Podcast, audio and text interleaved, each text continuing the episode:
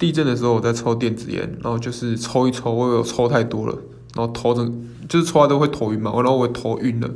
然后结果不是，就是那个办公大楼一堆人冲出来，然后那个我看红绿灯一直狂晃，